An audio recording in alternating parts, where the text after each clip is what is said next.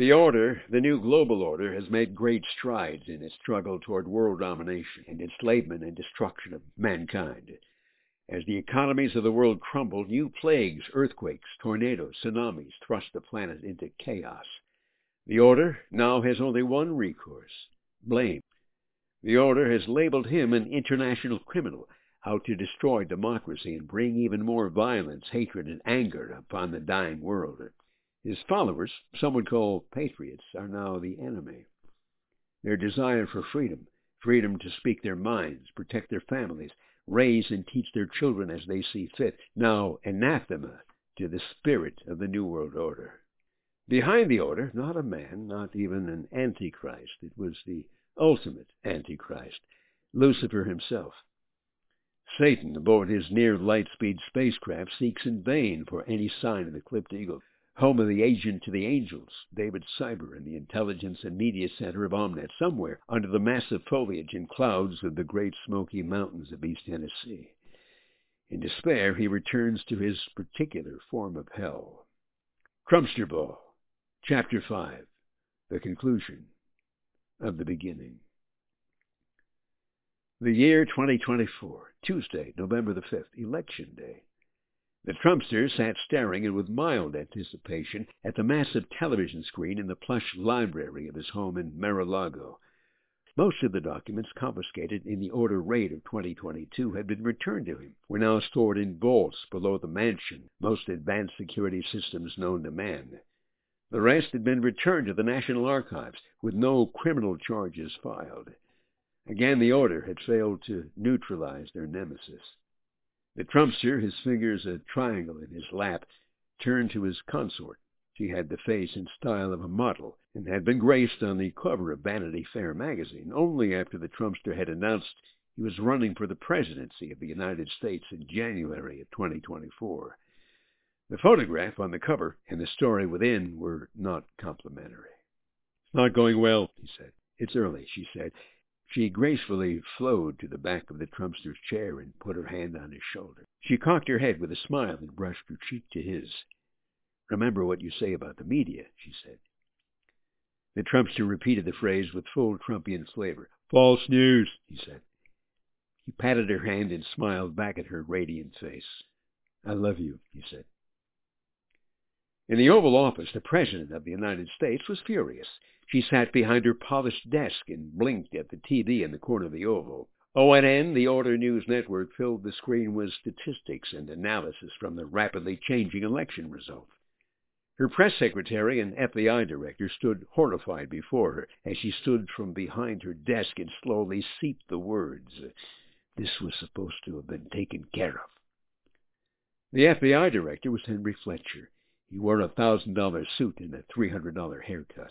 His gray head stared at his Gucci's. Madam President, we we've won Pennsylvania. The electoral count uh, looks like it's going in our direction. Our people, President slammed her fist on the table. Your people are as incompetent and disloyal as the former FBI director, the former press secretary, the former ex-spies, and even the former alleged president of the United States. If it weren't for a hint of competence by his doctors, he still might be president today. The president stamped her feet and shook her fists in the tantrum of a seven-year-old. Her eyes were filled with rage and tears. Three times your people let him get away. Russia, Russia, Russia, Ukraine, Ukraine, Ukraine, Mar-a-Lago, Mar-a-Lago, Mar-a-Lago.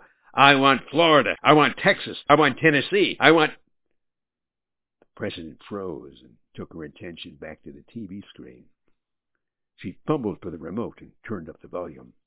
The scroll at the bottom of the screen read, Polls closed in Florida. The ONN anchor was Red Folger. The expression on his face made him look older than his 76 years. He glowed with perspiration and desperate eyes. His hand shook as he read the bulletin. With 90% of the votes cast in Florida, exit polls are indicating a massive win for the Trumpster.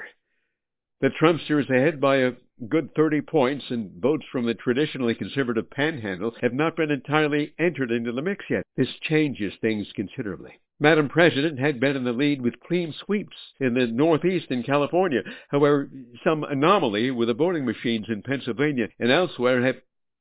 The crystal paperweight, a gift from the King of England, slammed through the TV screen, bounced twice, then lay in front of the black screen. The Union Jack and U.S. flag inscribed on the symbol of special relationship between the two countries lay on the floor. The president's press secretary, a tiny brunette in a discreet blue dress and eyes as oval as the office, flinched as if to ward off the next projectile from her boss. She'd risen from intern to press secretary shortly after William Tendon became Wilma Tendon and went viral on TikTok. ONN loved her, and the selfies were quite explicit. Madam President turned her wrath to her press secretary. And you, little Miss Misinformation, your one job, one job was to read the teleprompter, thumb through the binder, and blab it through your pretty collagen-filled lips. Fix this! Neither head turned back as they rushed through the door and pressed past the two sunglassed Secret Service agents standing guard. In the dojo, the Intelligence and Media Center, in the converted cargo bins below the deserted 737, the Clipped Eagle, Elgin sat across from David Cyber, his kohai, or student. They held mild smiles as they watched the returns from the election. ONN was now reporting that several key states that had originally gone to Madam President were now in the Trumpster column. Brent Folger was down to a drenched white shirt when he made the announcement. The final count is in. It appears it's been a landslide for the Trumpster. Defying all odds, the Trumpster will be the next president of the United States. Elgin waved his hand. The TV went dark. All right, said Cyber. How'd you do it? I'm only a kohai, maybe no need to know, but you rigged this election? On the contrary, said Elgin. We de-rigged the election. This time the master made certain the machines told the truth of the voters. The people of the United States have legitimately elected the Trumpster as the next president of the United States. But the Trumpster, really? Well, if the king can use a donkey and a whale, he can use the Trumpster. Cyber gave Elgin a Mona Lisa smile. Satan and his pilot, Brashido, were home now. Brashido shut down the engines and, with a grin to Satan, rushed toward the crew quarters in the spiritual flesh of Carla. Now his for the night. He was home. It wasn't the lake of fire. Eh, well, that would come later. But now hell was a destiny they had chosen themselves. The anticipation of hell was a hell unto itself. Satan, his agents, his demons, had many homes. Many dwell in the spirits and bodies of the king's most precious creation, his own children. But Lucifer's home was underground, in a candlelit cave that entered into endless chambers of luxury, business, and most unusual pleasures. Lucifer's suite was dressed in glowing red and filled with erotica, luxury, and decadence. Black Sabbath screamed through the speakers. Satan's eyes flashed around the room. He dismissed the dancers with a desultory wave of the hand, and with an angry sweep cast a finger at the sensor near the telescreen. The room went silent. He was alone. Satan sat in his lair in despair. He knew, he knew now. The last trump, the last trump, the last trump. Trumpster Ball, brought to you by Cyber and Clipped Eagles, the book and short story, The Continuing Adventures of David Cyber, Agent to Angels, on Amazon, Barnes & Noble, and wherever you buy Christian fantasy books that are a mix of the A-Team meets Touched by an Angel. God bless and make it a great day.